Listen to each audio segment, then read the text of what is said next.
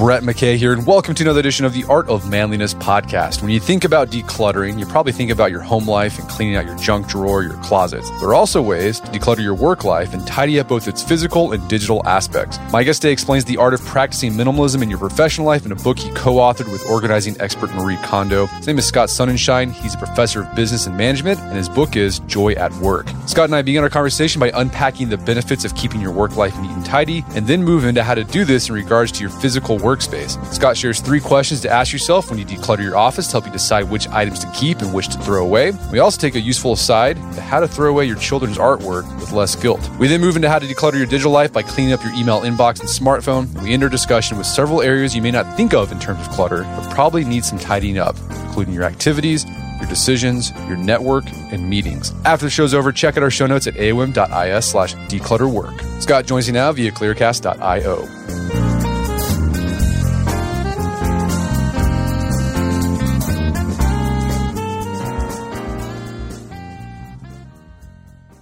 Scott Sonenshein, welcome back to the show.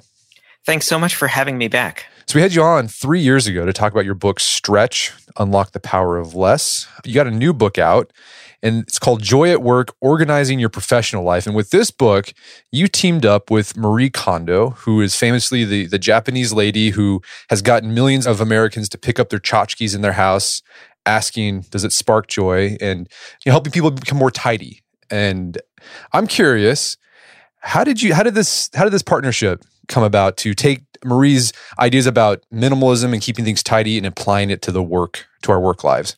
Well, my research and writing has been on the power of less and how can we live a meaningful life and have a successful career when facing all kinds of constraints and challenges. And in Stretch, what I do is I explain that many of our greatest accomplishments and most satisfying moments happen when we are making the most out of our resources versus trying to acquire more and more things, money, time, information, and so on. And Marie had learned about Stretch. It had come out uh, in February 2017. And in March, she had gotten in contact with me and wanted to learn more about how the ideas in my book were consistent with what she was doing in her work and what some of the science would say about her tidying perspective. So she invited me to her house. She was living in the San Francisco area at the time and had a nice conversation for a few hours over some nice Japanese tea and talked about how different aspects of our work were very complementary. And at the end of that meeting, we decided we would go ahead and uh, write a book together about work. Well, that's a cool story because when I first saw, like, how did that happen? You know, I'm almost, I'm always curious when these you see these, these unique partnerships show up. So she reached out to you, and so when you started looking at this, when you started organizing the book, you started thinking about this book together. You start off talking about the benefits of our work life when we keep things tidy. So you, she has her philosophy, and you have you have this like uh, scientific research to to back it up. What are the benefits of our work life when we keep things tidy there? Well, I think the first thing to realize is that there's real damage that comes from messes, especially in the workplace. So surveys show that about 90% of Americans believe that physical clutter has harmed them. And it turns out they're, they're right. Uh, we know from physiological studies that having physical clutter around increases cortisol levels. It makes us moody. And then beyond the physical, I mean, there's just all kinds of other messes at work that we're dealing with uh, drowning in the emails or poorly organized meetings. Just the annual bill in the US for poorly organized meetings is about $400 billion a year in lost productivity. So when we tidy, we get things organized and we end up with several important benefits. So the first and most important one is we just feel better. So tidying is about making intentional choices about what our environment looks like, what activities we're doing. And when we do that, it gives us more work satisfaction because we feel, we feel more in control over our work. And we know from the research that this sense of control is one of the most fundamental human motivations. Beyond feeling better, we're also more productive because we're just not wasting our time looking for things, whether they be physical things or things in our digital space. Our time is better spent in meetings and the rest of our days. And then lastly, I would say our reputation improves. And we know from perception studies that people who are tidier are viewed by others as more intelligent, harder working, and also kinder. Gotcha. You know, that idea of it makes you just feel better. I was a research assistant for a professor in law school, and he was, you know, sort of really old school. And so when I researched things online, he'd want me to print off web pages and like he collected. And so instead of having stuff on his computer, he just had stacks and stacks and stacks of paper everywhere. And you go into his office and you had to kind of like navigate like it was a small maze. And I just felt really I don't know, it felt bad. It felt like small and cramped and it wasn't a pleasant experience going into the office. I always try to like go in there only when I had absolutely had to go in there. Well, as a as a professor, I, I, I hear where he's coming from, and I, would say that most of my colleagues are are like that too. We we tend to be some of the worst hoarders out there, not just of paperwork, but especially with books. And actually, one of the things I did when I first started uh, deciding to work with with Marie's, I said I really have to fully embody her perspective to make sure I can you know go ahead and and write a book with her. So I went through my office, which probably looked very similar to the office uh, that you were just talking about when you were a research assistant and my problem was was books, and I had I don't know at least 400 or so books out there, and I I threw them all on the floor, and I I picked each one up, and I you know started reflecting about you know whether or not this book was still important to me if it was still sparking joy if it was still useful. And i realized that so many of these books were just relics of the past. They were previous projects i did or other activities or interests i used to be into that no longer were important to me. And i ended up getting rid of about half of my books and donating them and making my space a lot more organized. So i i hear you on uh, on you know some of those uh, professorial offices. I mean they, they tend to be uh, some of the worst offenders i think well, I've, but I've heard that you know I've read research where it says that messy environments can actually make us more creative. Is there anything to that? Well, yeah, and that's a that's a that's a good question because, of course, uh, a lot of uh, my work and a lot of other people's work really depends on on creativity, and there is this this notion or this popular belief that messiness just inspires and sparks creativity. Now, in fairness, uh, there is a there is a study of, uh, that's done that shows that messes can create some creativity. But you know, some of the you know the way that this study is is done is it's it's looking at differences between what they call a orderly room and a disorderly room. And what they mean by that is where things are actually put in the room as opposed to the sheer quantity of what's in the room. And one of the things that you get when you tidy is you're making intentional choices to keep things that you love in your work environment and on your calendar. And that puts you into a headspace that really is conducive to sparking creativity because it increases positive emotions. We titled our book Joy at Work because this method is meant to bring about more joyful feelings throughout the workday. And as a positive emotion, uh, joy broadens our, our thoughts and expands our, our creativity. What so you mean so tidying definitely makes you feel good because whenever I'm feeling bad, you know, I'm not in control. Like typically you want to do is tidy and it feels great. But I also have noticed I've used it as a procrastination tool. It's like if I something's hard and uncomfortable I have to do with work and I really don't want to do it, I find myself organizing my desk drawer. How do you prevent tidying because it does as you said feels good to becoming a tool to procrastinate with? So with with tidying, what you get is a, a process that when you do it once, you really don't need to do it again. Marie likes to talk about how people who physically tidy don't rebound. And what she means by that is they don't end up with a lot of clutter that would provoke them to have to start this process all over again. On the non physical side, for example, I talk about what you can do with your inbox. And people who have a tidy inbox are not the people who are constantly checking their email and distracted and trying to move things into different folders as a way of avoiding work. In fact, one thing that you can think of is that clutter is the ultimate tool for procrastination because instead of doing what we're supposed to be doing in our work, instead of engaging with the work that we love, we end up cluttering ourselves, whether it be just having more things around, uh, having more stuff on our calendars, going to more meetings as a way of not doing the work that we should be doing. I mean, there's this notion that for some people, email has become their job when the reality is, is email is simply a tool to get their job done. So it's the clutter itself that tends to be the tool of procrastination. And once you develop a system for tidying and you, you do it once,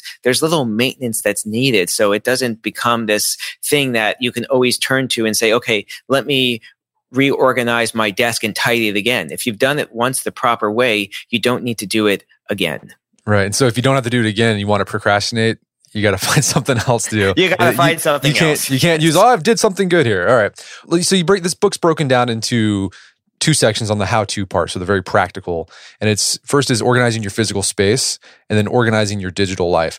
Let's talk about the physical workspace. What type of things are we focused on here?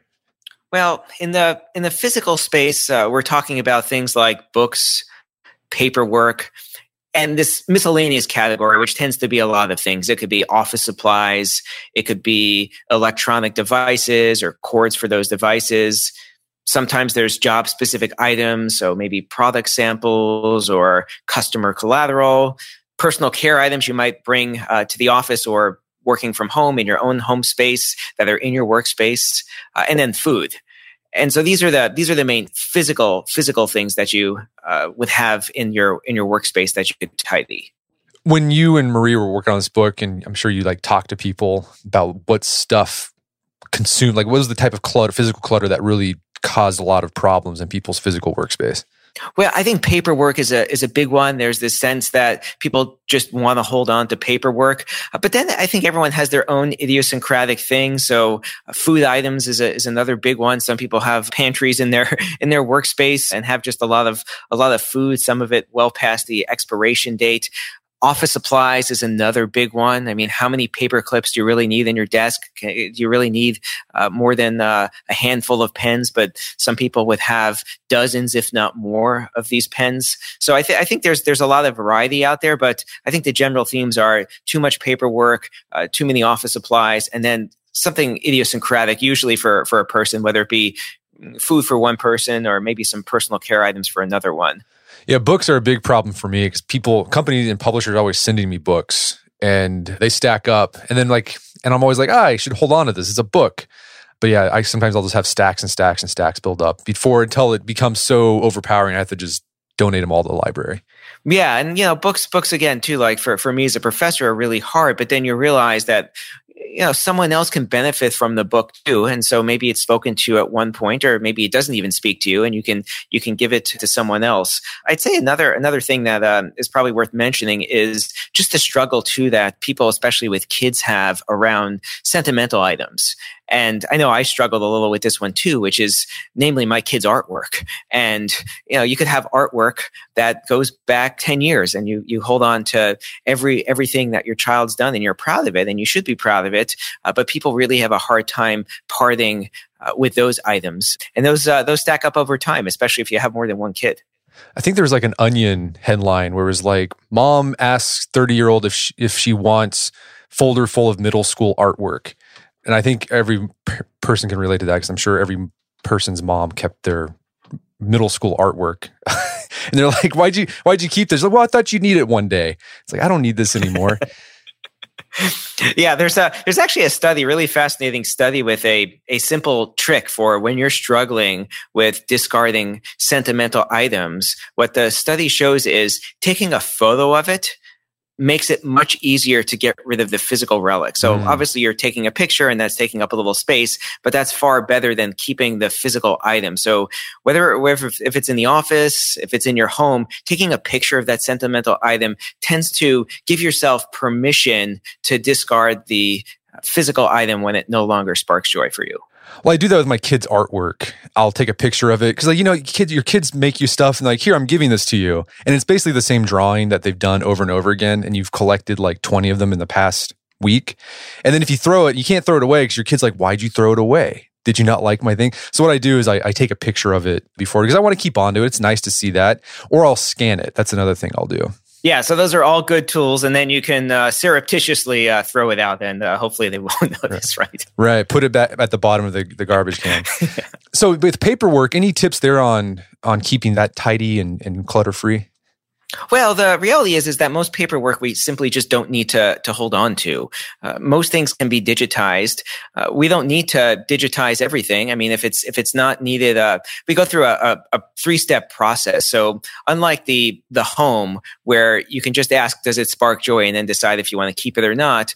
At work, and this is true for physical clutter, and this is true for non physical clutter as well. We basically go through three questions. You have to ask first is this item necessary for my job? There are some things we just simply have to keep because they're part of doing our jobs.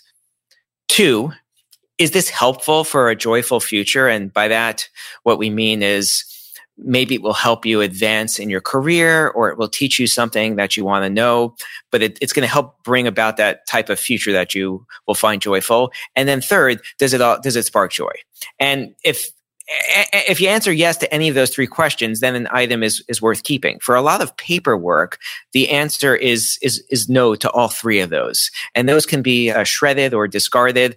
If you still need to keep it, scanning it tends to be better than, uh, than having the physical copy be there. And there's lots of, I mean, you can go online. People have developed systems about digitizing your paperwork. Paperwork, if you need to do that, where you just buy a scanner and then you scan it and it goes to like a digital inbox somewhere. And you it's there if you need it but it's not taking up your physical space. So physical space pretty easy. So just like stuff that's cluttering your desk. So when you're doing this is this like you said it's not, it shouldn't be a continual process. Like how do you know when you're done? Like how do you know when you're you're tidy enough on your physical space? Or even this could apply to the digital space.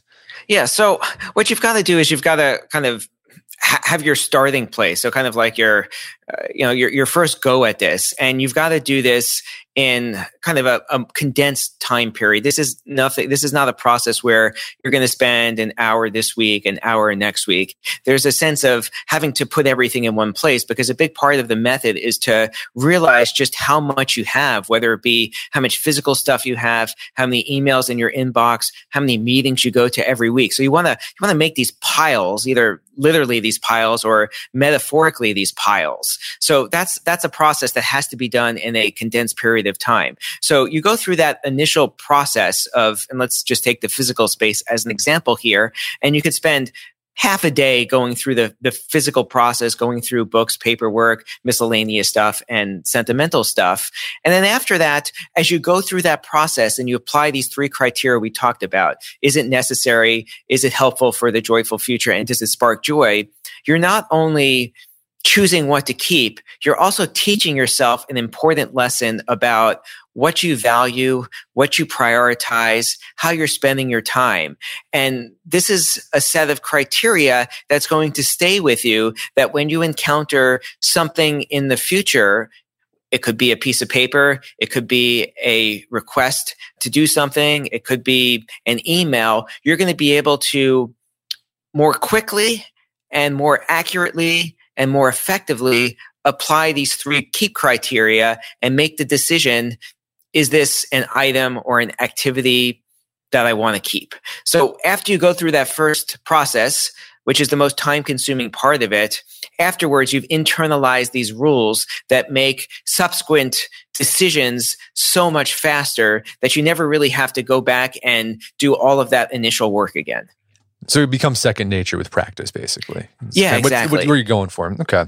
So let's talk about the the digital space because I mean, physical space, you can see the stuff; it's in front of you. You you trip over it.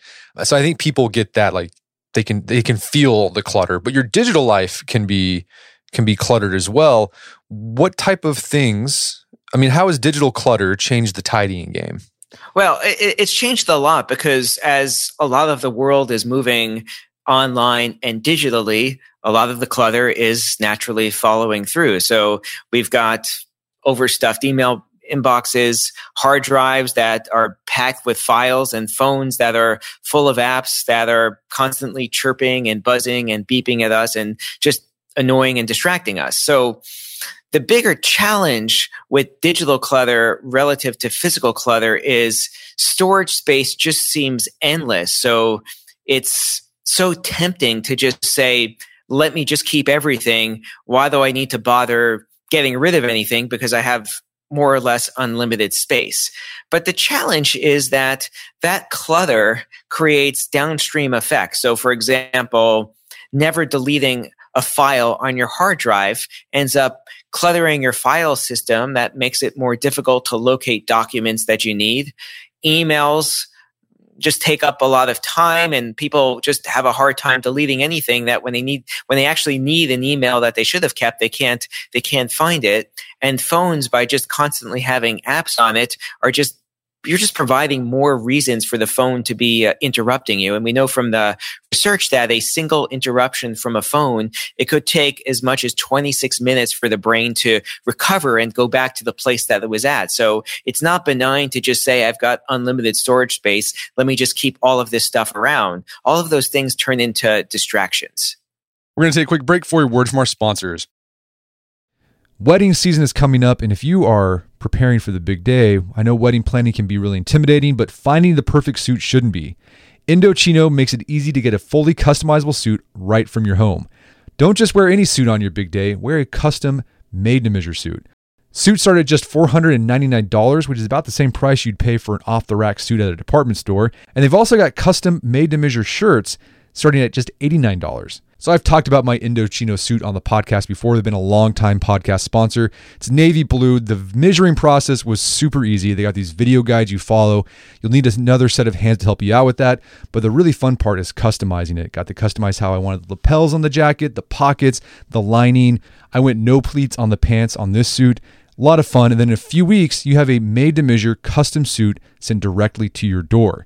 When planning your wedding, get a suit as unique as you with Indochino. Go to Indochino.com and use code manliness to get 10% off any purchase of $399 or more.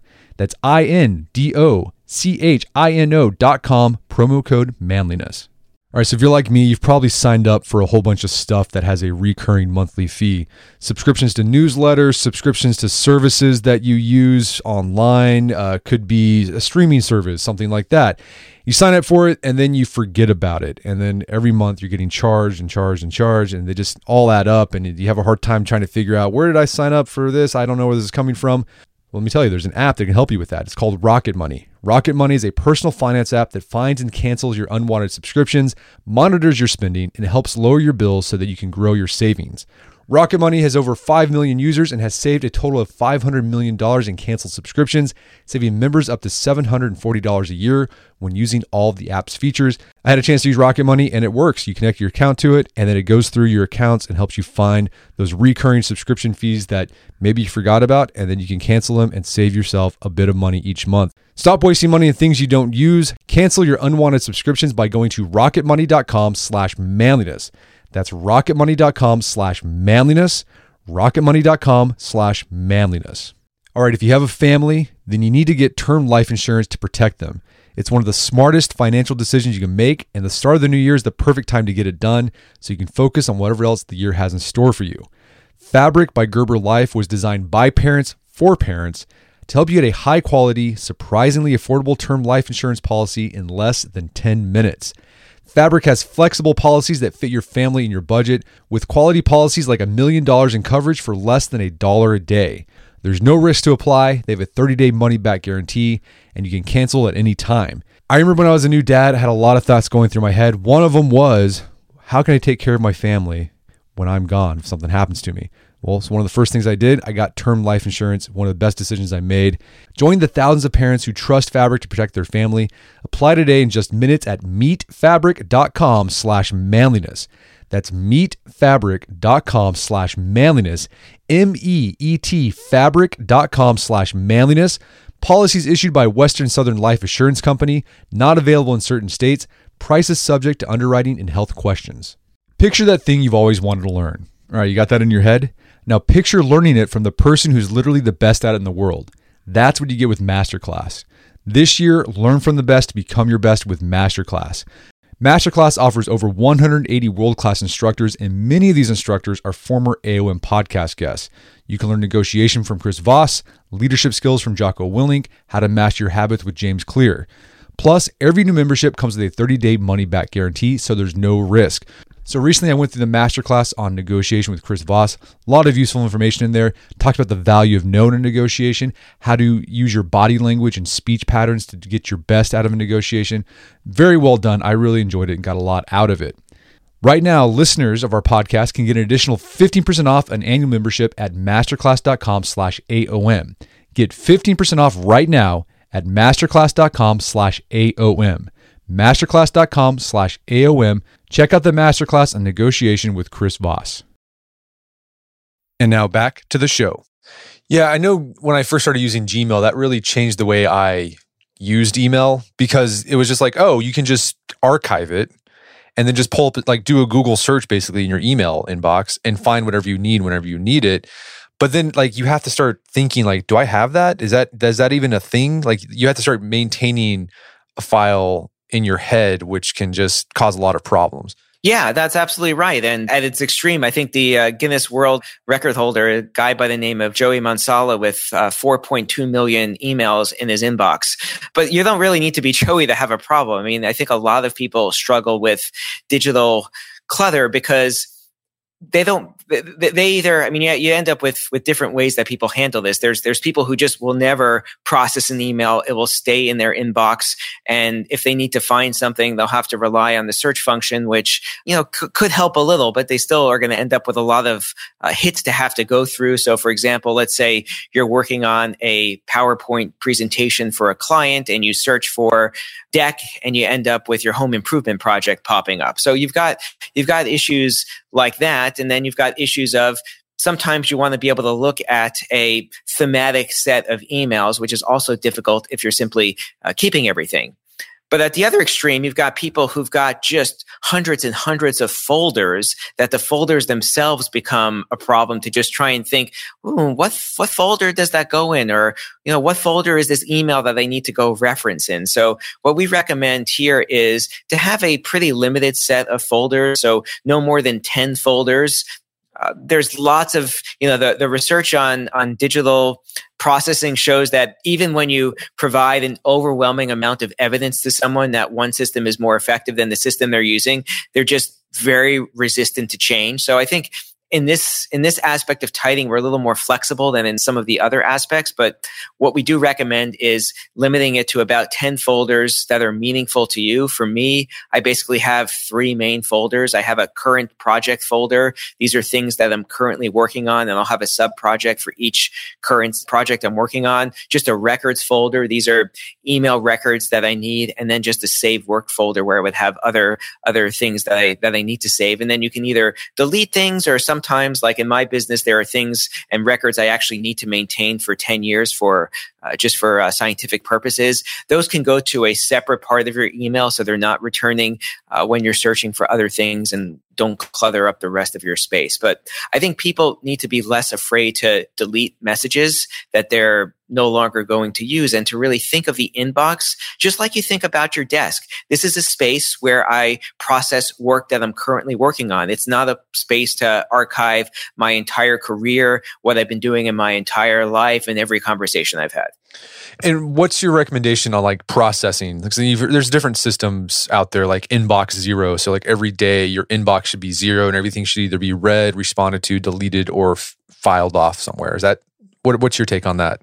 Yeah, so I don't, I don't, I don't do uh, inbox zero. I think it, it's fine if people want to do it. I think there are just some messages that it just takes more than a day to respond to, and so to create an artificial limit and say I'm not ending the day until I have no messages in my email box. Uh, that to me is a is a bit extreme. But if you think about okay, these are the things that I want to that I'm currently working on, and you want to leave those in your inbox, that's fine. But you don't want your inbox to really get bigger than what you can scroll on on the screen because that creates visual cues of overwhelmingness and the you know you turn on your computer the first time in the morning and you don't want to see a whole bunch of visual clutter. That sends some pretty negative signals to the brain about feeling overwhelmed. So you do want to keep that limited but it doesn't have to be zero. And i'd recommend doing email in a few batches a day. So it could be in the morning, in the afternoon, you know, at the end of the workday for you, whatever, whatever works for you.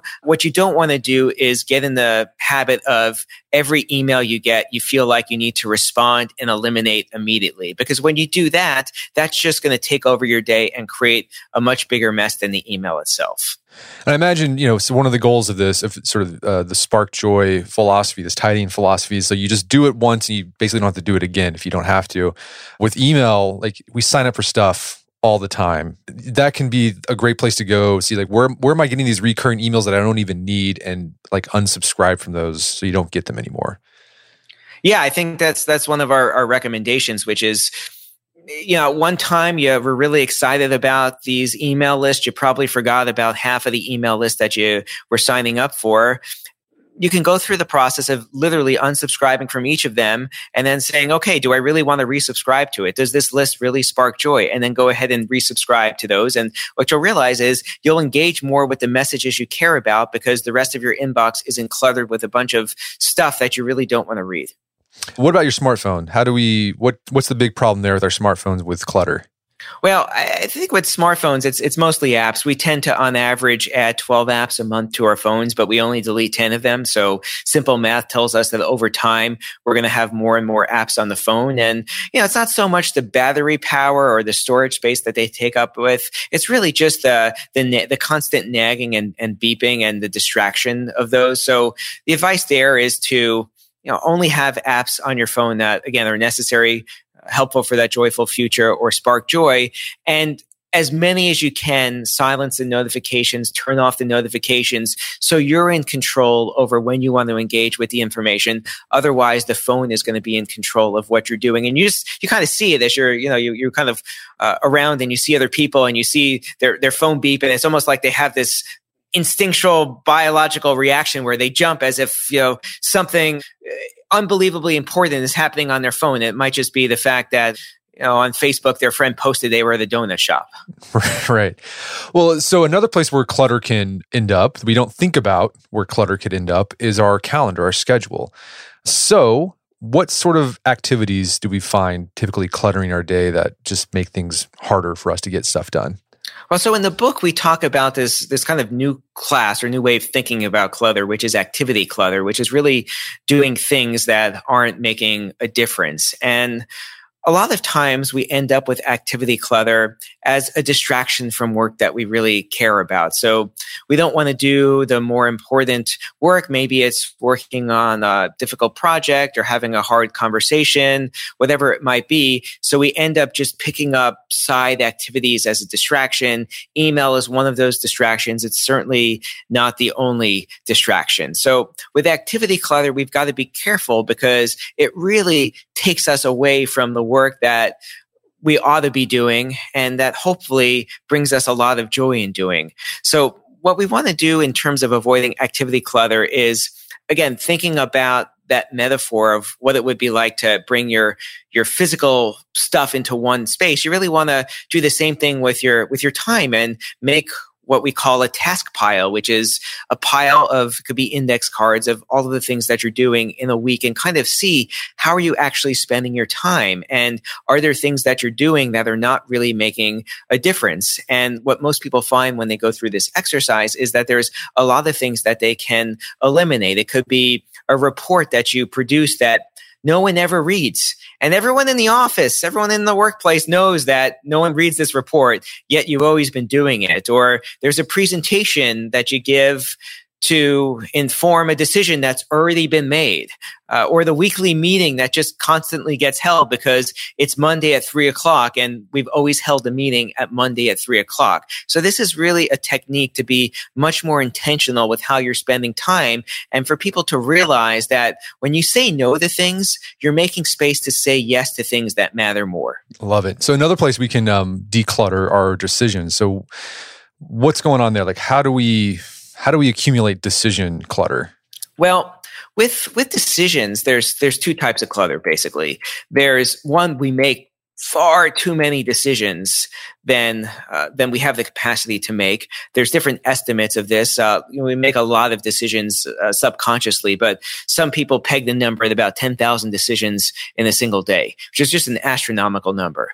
The second challenge we have is that within any given decision, we end up with a lot more choices than are optimal. So you can think about this as you just go to the grocery store and you see, you know, 50, 100 different varieties of cereal. That also tends to overwhelm the brain. So what we want to do when we tidy our decisions is focus on the higher stakes decisions that are going to be the most impactful and try and either eliminate, outsource, or delegate decisions that have lower stakes.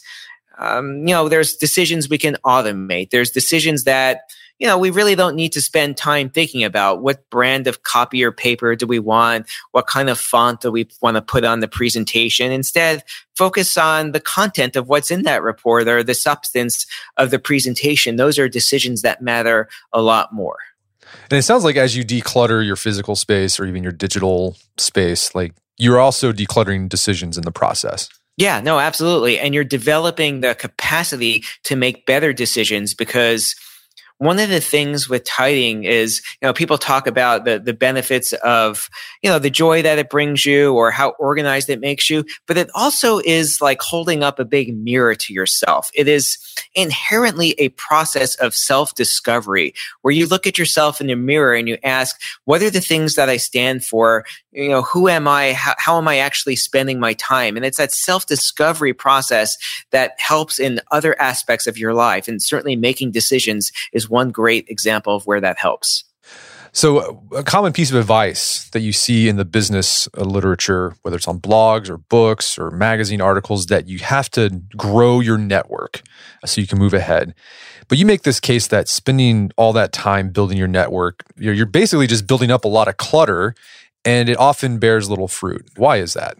Well, there's a distinction that we have to make between a large network and a large network of people who actually care about us and who we care about. Because simply having a large network of people who we don't care about and who don't care about us isn't going to be a network that's going to be helpful when we need information, we need advice, uh, we need other other types of things. So what we want to do is we want to focus on developing more quality connections as opposed to quantity. So I guess the, the general rule here is to just stop being infatuated with size and focus on, on the quality. The brain and neuroscience research shows that we can only handle about 150 meaningful connections. Outside of that, we just can't possibly keep track of that. So we want to focus on, on quality. And what I mean by quality is these are, these are connections that we feel that we can be vulnerable with, who we are actively looking to try and help, and in, in return are actively trying to help us back. So, I mean, how do you how do you focus on building that high quality contact? Do you think it just sort of happens naturally? Like, I mean, that's my, been my experience. I feel like when I've proactively tried to network, I it bears a little fruit, fruit, but every now and then, like just by doing the work that I'm doing, I run into people who we both find some mutual benefit and we both uh, enjoyment out of the relationship.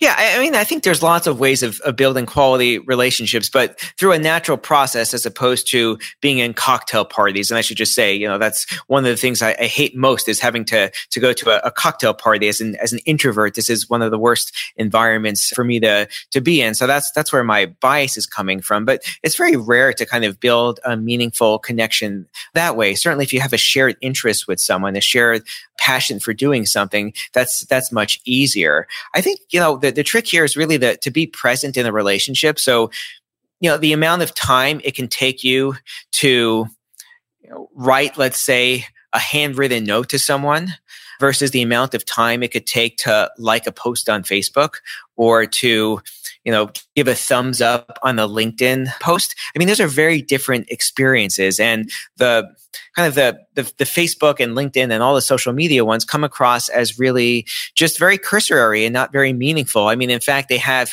pre-populated messages you can send on LinkedIn. So someone gets a promotion and you can just click a button and say congratulations. I mean, that's that's not really how you build a, a connection. You can imagine what that would be if instead you actually wrote that person a customized email or even a handwritten note offering very specific and genuine congratulations as opposed to simply just clicking a clicking a button. So that so that's that's the first thing is to really be present and to kind of not just do the bare minimum but to show genuine interest in someone because that's the foundation of a good connection I'd say another thing you can do is just help people. That's that's a, a great way of starting off a relationship is uh, making the first move and helping them do their best work or you know solve a problem in in their life that builds trust and that trust tends to be reciprocated in relationships. If it's not, that's a signal to you that that's probably not someone you want to form a, a high quality connection with. But if it is, that trust tends to then tends to build over time and makes it easier to move to deeper aspects uh, of the relationship. That sounds like what you and Marie did, right? She reached out to you. You had like sort of this same interest, and this is what you got a book now together. Yeah, exactly, exactly. So here's something I think people will be happy to tidy up: meetings every, no one likes meetings, but we have we have to, sometimes we have to have meetings. So how do we tidy those up? How can we figure out like when we absolutely need to have a meeting, and then when we do have those meetings, how can we make them like effective without without spending a lot of time uh, in a meeting? Yeah, I mean, I, I, think when I when I talk to people, and I, I, see this in my research too, is meetings are the thing that people just despise, and it's you know everyone's in the room, no one wants to be there, no one feels anything is being done, yet we can spend up to a third of our days in meetings. I mean, it's just you know one of these things that is universally hated, but also universally done. So the question is, well, how do, how do we end up in this uh, position? And I think that's that's a good starting place because it helps us solve the problem. And I'd say, you know, part of this is as we're as we're getting into our careers, we become part of the problem. And what I mean by that is we develop almost a sense of meeting FOMO, the sense that if I didn't get invited to this meeting, it means that I'm not important or I'm not valued or I'm not going to advance in my career. So we clamor and clamor to get invited to more meetings, even though we know that we're not going to enjoy them and they're not going to be productive. And so that's, that's kind of the irony of, of what's happening with meetings. So I, I think what you want to do is focus on those meetings where you feel like you can make the most contribution. And you know sometimes you just don't have a choice. I mean we we work for for supervisors and bosses and they might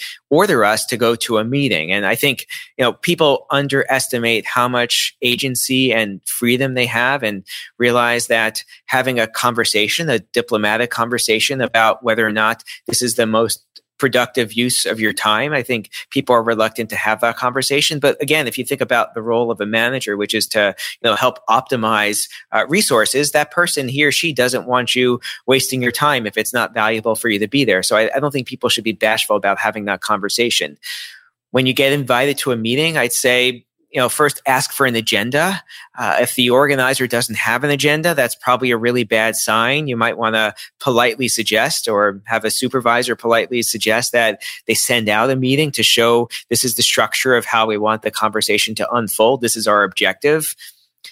If you have a meeting that, for example, is really meant just to spread information, disseminate information, as opposed to generate discussion or make a decision, you don't really need the meeting. So that information can be put in a mess, a, a short email. It could be put into a video. You don't need to have everyone in the room at a specific time to just spread information. But you know, making making decisions or generating new ideas, those are really what are good for meetings. So I think asking for an agenda is a is a really big uh, big part of it. Making sure that there's a, a clear objective at the end of the meeting. This is what we want to do having the right people in the room is also important.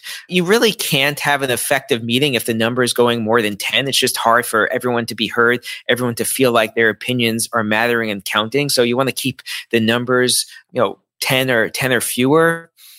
You want to have a timeline. I mean, our attention spans are increasingly shorter and shorter. So when you're going more than 60 minutes, I mean, you're already pushing it at 60 minutes. So don't go more than 60 minutes. I think that's also important. And, you know, find a way of summarizing what you talked about at the meeting and, you know, trying to say, okay, well, this is what we decided, or this is the ideas that we generated to, you know, not only kind of crystallize what the meeting accomplished, but to also kind of signal to people that says, hey, you know what? Not every meeting has to be bad. And the problem isn't that meetings are bad. The problem is that meetings are unorganized. And when they become organized, they could be very effective tools for getting work done. I like the idea of just like nixing all informational meetings because I've been in organizations where that you know the manager there wanted to do or the person in charge wanted to just have meetings where you just spend an hour where every person just sort of reported what's going on and is like how could this not have been done in an email? I mean, what a, what a waste of time. You think about just how expensive that is in, in terms of people time and time when everyone could have just contributed to a, a share the uh, document on the drive, spent their two minutes doing the update, and everyone could have spent five or 10 minutes reading everything and got the same amount of information. But meetings for, for some people are more of a political tool and they become a way of showing, hey, look, I'm important because the meeting I'm running, look how many people are here, or, you know, look how often we meet. But the reality is, is you're just killing the joy out of everyone who's going. Well, Scott, where can people go to learn more about the book and your work? The best place is my website, which is www.scottsonenshein.com. And that's S C O T T S O N E N S H E I N. And you can download some information about each of the books, Stretch, and Joy at Work. And you can also get some freebies in terms of I've got a quiz up there. I've got some book discussion guides, as well as some articles that I've written about these ideas in a variety of different magazines. Fantastic. Well, Scott Sonenshein, thanks for your time. It's been a pleasure. Thank you so much again for having me. My guest today was Scott Sonenshein. He's the co-author of the book Joy at Work. It's available on Amazon.com and bookstores everywhere. You can find out more information about his work at his website, scottsonenshein.com. Also, check out our show notes at aom.is slash work declutter, where you can find links to resources where we delve deeper into this topic.